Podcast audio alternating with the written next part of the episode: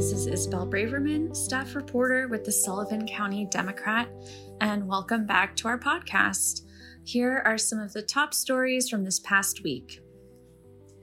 Multiple fire departments and medical and law enforcement agencies responded to a wooded area off Stanton Corner Road in Swan Lake last Friday following reports of a helicopter crash. Two individuals on board were flown to Westchester Medical Center in serious condition, although it was reported that both were conscious and alert. Sullivan County legislators clashed recently during their executive committee meeting in an extensive debate on how to fill a vacancy in the county clerk's office. Ultimately, legislators voted 5 to 4 to fill the position with a junior accountant the New York State Police paid tribute to late photographer Paul Gary by showcasing his work at the police barracks in Liberty. Beginning with photographs of the famous Catskills resorts and the iconic celebrities and performers who visited them, Gary soon became the official photographer for the New York State Police, often photographing accident and fire scenes.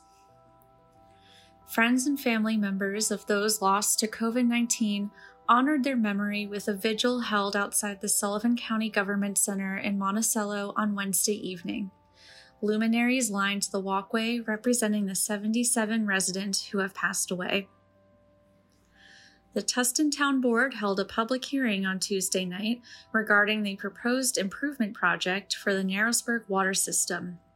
The aging system is in need of repairs and replacements at a cost of $7.5 million. The town is looking to secure funding before moving forward with the project. Over 100 Town of Highland registered Democrats gathered at the Eldred Preserve on Wednesday night for the Democratic Caucus. They nominated Laura Burrell and Caitlin Haas to run for town council and John Pizzolatto for supervisor in the upcoming November election. And those are just some of our stories from this week. And our new issue is out today. So make sure to check it out online at scdemocratonline.com or on newsstands around the county. As always, follow us on Facebook and Twitter and like us on Instagram. And have a great weekend.